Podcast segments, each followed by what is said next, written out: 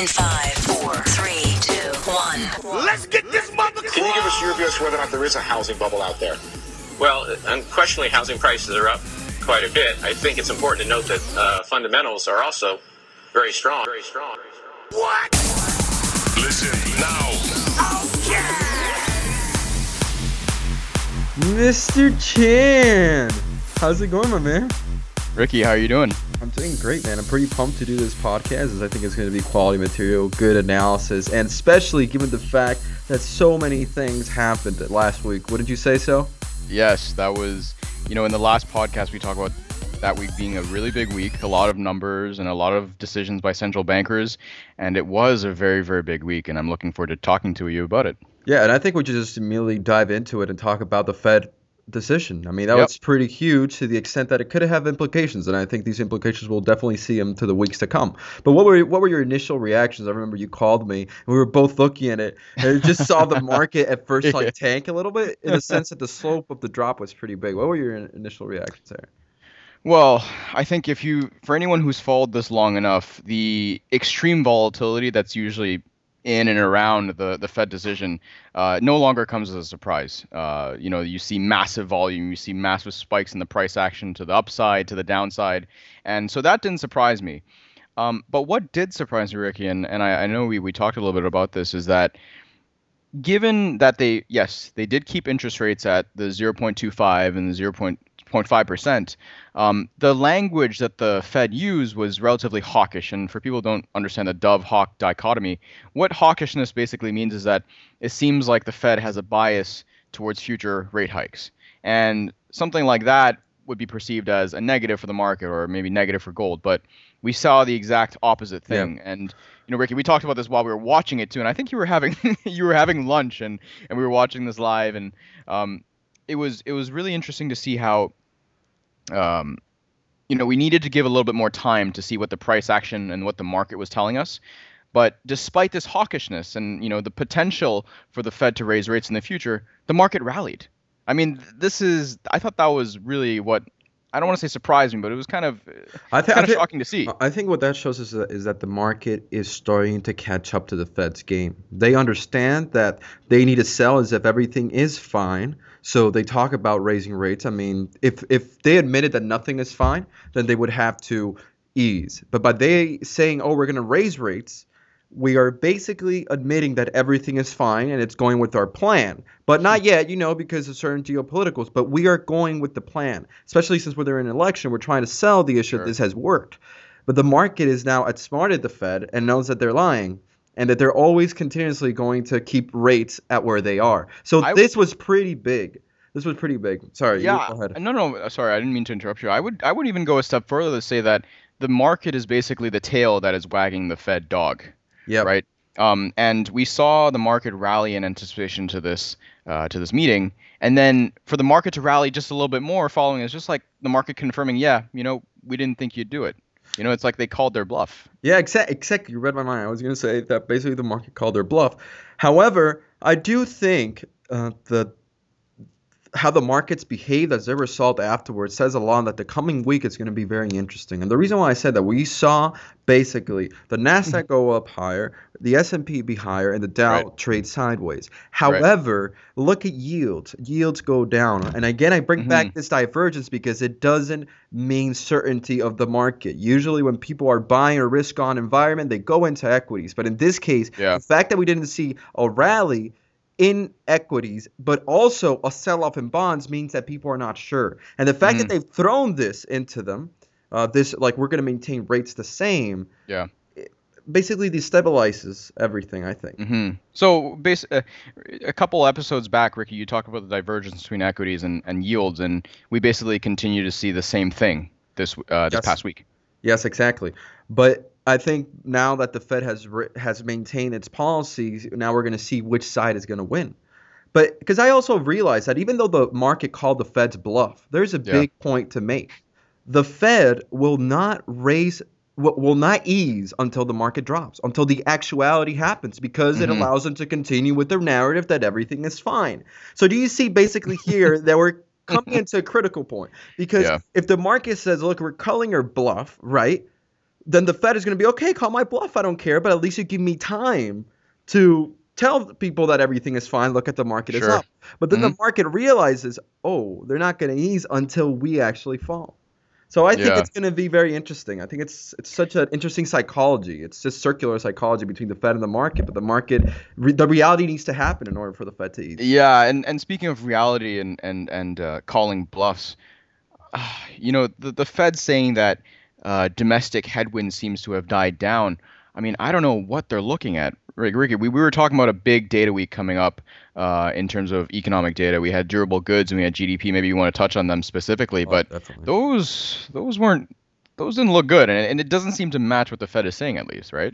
Yeah, definitely. I'm first going to say what the GDP was because it was the most important news, but then I want to talk That was about on dur- Friday, yeah. Yeah, but I want to talk about later about durable goods because there's a lot more to be said that the media didn't necessarily cover. Yeah, the media covered GDP. But basically, Q2 people were expecting from a range of 1.8% to even 2.6% according to Reuters. But we actually got way below expectations and we got 1.2%. But if Mhm. that wasn't enough, we have the first quarter GDP revised down from 1.1% to 0.8%. Yeah. So that was a big shock for the market, I think. And Yeah. it's also a huge number, which we can now talk about a little bit of the implications if you want, Aaron, before And, yeah, goods. before even before yeah Ricky uh, before even moving on to that I mean that's the I think I believe that's a real GDP that they're reporting right Yeah, yeah, yeah, yeah. and yeah. by real GDP that means inflation adjusted um but this this real GDP number who knows whether this is right or not too oh, yeah. because I mean, if, if, if you used like I see real. you shaking your head the listeners aren't going to see you shaking your head but just let them know no, the reason why I'm shaking my head is because what Aaron is pointing to, which makes perfect sense. If not, if real inflation is basically whatever you, I mean, if real GDP is basically the nominal GDP that you report minus the inflation, and if the inflation is underreported, then we could probably already be in a recession, which Which according to Shadow Stats, another like statistically, we Yeah. technically would be according Mhm. to the inflation numbers. But and they never they never see a recession coming. These people who track the numbers they never say like oh we're in a recession. It's always backwards looking. Oh by the way in the fourth quarter of 2015 we're in a recession. I mean that's what peter schiff was saying Yeah. is that when we go forward and when we look back we're probably going to realize that we had we were already in a, in a recession in q4 of 2015 right when the fed raised rates. Like could their timing be any worse? Yeah, it- it's crazy. It's crazy. And to add into that, the durable goods order was expected to be negative 1.1. And the fact that it was already expected to be negative, it means that people are starting to catch on that to a certain extent the U.S. economy is slowing down.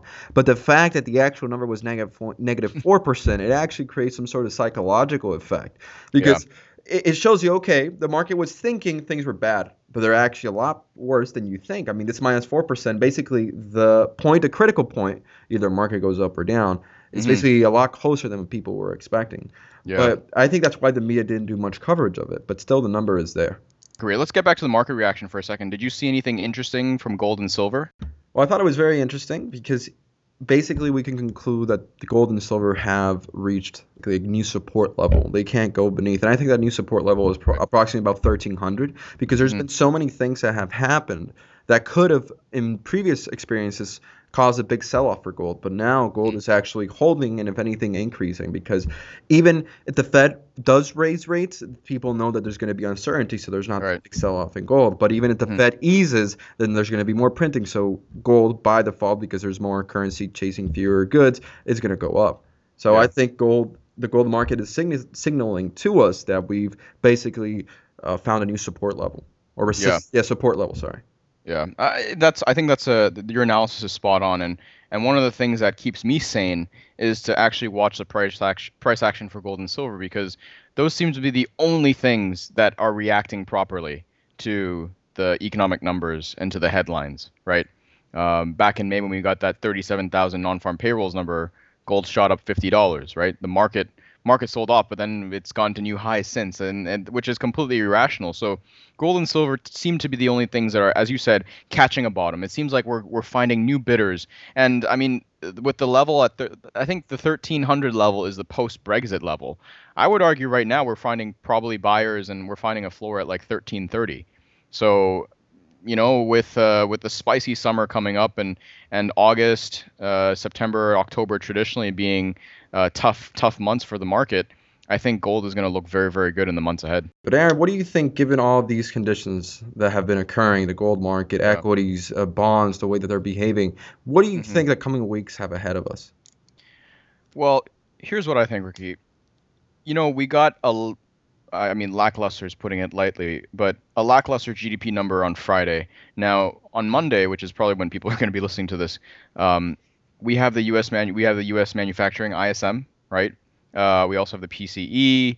I think on Thursday the BOE, so the Bank of England, is having their rate decision, uh, and then their unemployment numbers that are coming out on Friday with the non-farm payrolls and also the unemployment number. So uh, there are definitely some landmines coming up for the market, and it'll be interesting to see going forward um, whether we're we are going to have another, and I put in quotations, outlier number where it's way far and on the negative side of the market expectations. Because I, at what point I think you have to ask the question: At what point do these central bankers who are trying to prop up the market with narrative and you know with with promises of oh you know we're gonna we're gonna cut rates I mean sorry we're gonna raise rates in the future how long they can keep doing this and try and prop up the tent with their hands meanwhile there are no poles that are actually keeping keeping it, keeping it up um, so I think we're, we should expect more volatility in the coming weeks because it's just going to take one number to really jar the market back, hopefully closer to reality, and understand that the economic fundamentals aren't actually as great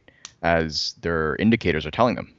Yeah, I, com- I completely agree with you. Overall, if I were to describe the market right now, the word would be sensitive. It is very sensitive to information.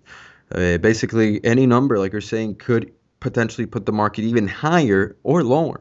It's just in a sensitive point. And that sensitivity demonstrates the fact that we are not actually in a solidly based path.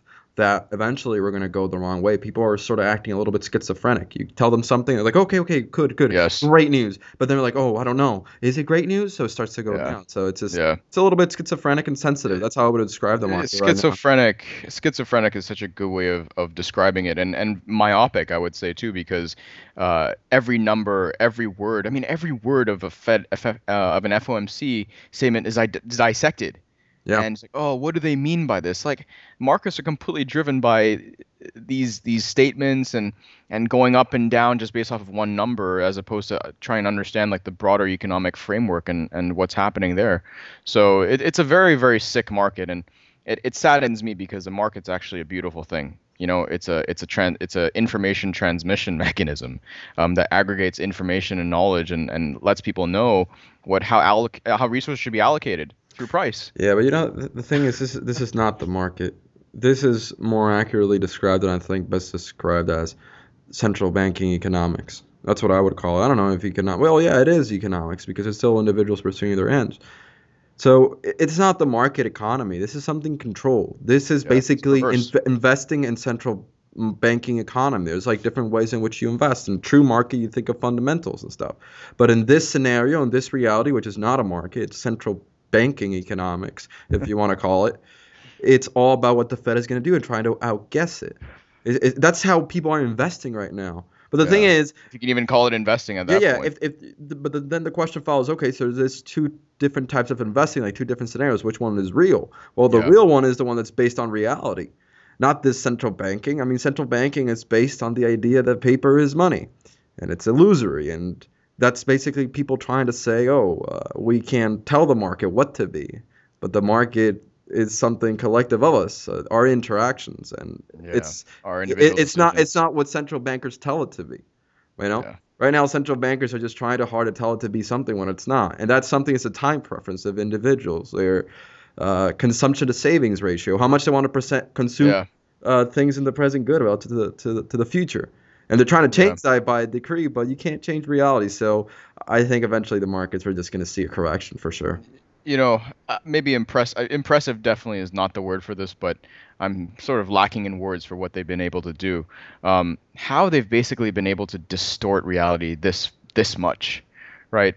Um, you think about and, and, and obviously this is anecdotal, but you, you talk you know, I talk to my friends and, and you see how some people are, are, are talking about their jobs and, and, and whether they find any meaning in, in their productivity and if they see value in what they're doing. Like a lot of people are disenfranchised and disillusioned by what they do. And it's really sad to see this because what is ha- this is a result of this perverse system that we have. When capital and when capital is not allocated properly, right? and you have this system that over um, one one class of people are benefit excessively from it, then human capital is not allocated properly either. No. you know, No, people I- who should be doing something and, and may find true value and, and, and true like happiness in, in being productive and doing something like you know be it pottery or being uh, be it you know, an engineer or, or or whatever an artist Yeah. a musician like yeah, yeah. there is not proper allocation of human capital and, and that leads to misery Exactly. It definitely does. I mean, adjusting prices doesn't lead to a proper profit and loss mechanisms. In other words, entrepreneurs know where to co- correctly invest, where to invest in accordance with consumer preferences. And that is not only with regards to entrepreneurs of capital. Individuals are entrepreneurs. That's the thing. An individual is an entrepreneur. And in- of his entrepreneurs or her own life Exactly. His or her life. And right now they're looking at prices. They're basically commanding their economy, their own personal economy. They look at prices and they don't know which one is the correct one. They might think they're going to get a profit, but that profit has been distorted by the changes in prices that have been occurring due to manipulation of some individuals. Yeah, I you know Rick, I, I was looking at this. Um, I think the home ownership number came out last week as well, and it plummeted to levels not seen since the 1960s. You know, Yeah. and Yeah. it's really i that is when you think about standard of living, an increased standard of living. What do what do you think about? Okay, well, I, I think about my purchasing power going further. I can buy more things and satisfy my own ends with with the wage that I make Yeah. but you know I, I would think that a high standard of living entails ownership of your own property right um, having access to transportation these things like all these things have become more expensive and now less people are owning their homes i mean Yeah. now you could argue historically homeownership pre world war ii was in like the 40% level and we're probably going to return But- to that you could, you but can in other arg- words, the rates are not what they used to be. Yes That's exactly the thing. It's not, Yes. not it's not per se, it's the rate that we're looking, at, it's the rate of growth that we're Rate- looking. yeah the rate of standard of living of individuals we're actually worsening our standard of living but you know all of this reminds me of a recent ludwig von mises quote that i read and i'm paraphrasing but it basically Mm-hmm. said that socialism talks there's no planning in the market economy there's no planning there is planning there is individual planning the individuals try to plan for themselves but what the Mm-hmm. central bank uh, what the socialists try to do is take that individual planning out of your life so they can plan your life you see what i'm saying and the reason why i say well, this it gives me the heebie-jeebies yeah, exactly. But the reason why I'm saying is because they've been planning all these prices, and what they're actually doing is planning us. But we will we will see how the market reacts to- all this. I do think that next week we're going to see a, a lot of volatility, like you said. We're just mm-hmm. so sensitive, and that's how we started off with this whole conversation, because we're not based in reality, and we're just waiting for that moment to just bring us down. Because we all know Yeah. we're going a little bit too crazy. we are we're really going crazy here um, but ricky to i guess to close it off i mean this is maybe a little bit shorter podcast but uh, how are uh, i remember last week we talked about what trades we might be looking at and and you were talking about the miners how uh, how are you feeling on that I still feel good about the miners and still feel good about, uh, in essence, betting against the market because I think there's going to be volatility coming ahead. And Mhm. markets, either they could go up or go down, but I think eventually they will go down because of my thesis that the realization of the market drop needs to happen before Yeah. the Fed eases again. So that's why, but also the miners, when all this uncertainty unravels, is going to go up because gold is going to go up. And I don't Mhm. see any big major like political threat anytime soon that would make gold not be valuable at this time. Mm, yeah. Yeah. What about you, Mr. Chan? You're still looking to those insurance companies you were men- mentioning last week. What, what are you thinking? yeah uh, definitely still looking at the insurance companies uh, so last week i mentioned aig they actually have earnings coming up on tuesday Ooh. So that's going to be interesting. We'll see uh, what that looks like and look at their balance sheet and look at their holdings. Uh, but actually, the EU performed their quote unquote stress tests last week as well. And uh, if you actually read a little deeper into those stress tests, it's a complete joke because they didn't include uh, banks in Greece, they did not include banks in Portugal, and there was no pass fail grade. So, I mean, what kind of test is this? I mean, it sounds like it sounds like tests that they now have in U.S. colleges where you can't fail. You know, you can't get a test uh, a test score lower than C. It's a complete joke. Um, so I think this financial system there is a lot frailer, or is that even a word? More frail, um, or, or or precarious than uh, they are letting on, and you can imagine that the financial institutions are going to suffer first. Um, and combine it with negative interest rates, I, I definitely am not bullish. I'm the opposite of bullish when it comes to insurance companies. So definitely still looking in the direction. Awesome, awesome. Well, with that, I hope everybody enjoyed this podcast. Please like us, share us, make us famous. Say whatever you want. And stay tuned for the next episode of the Laissez Faire podcast.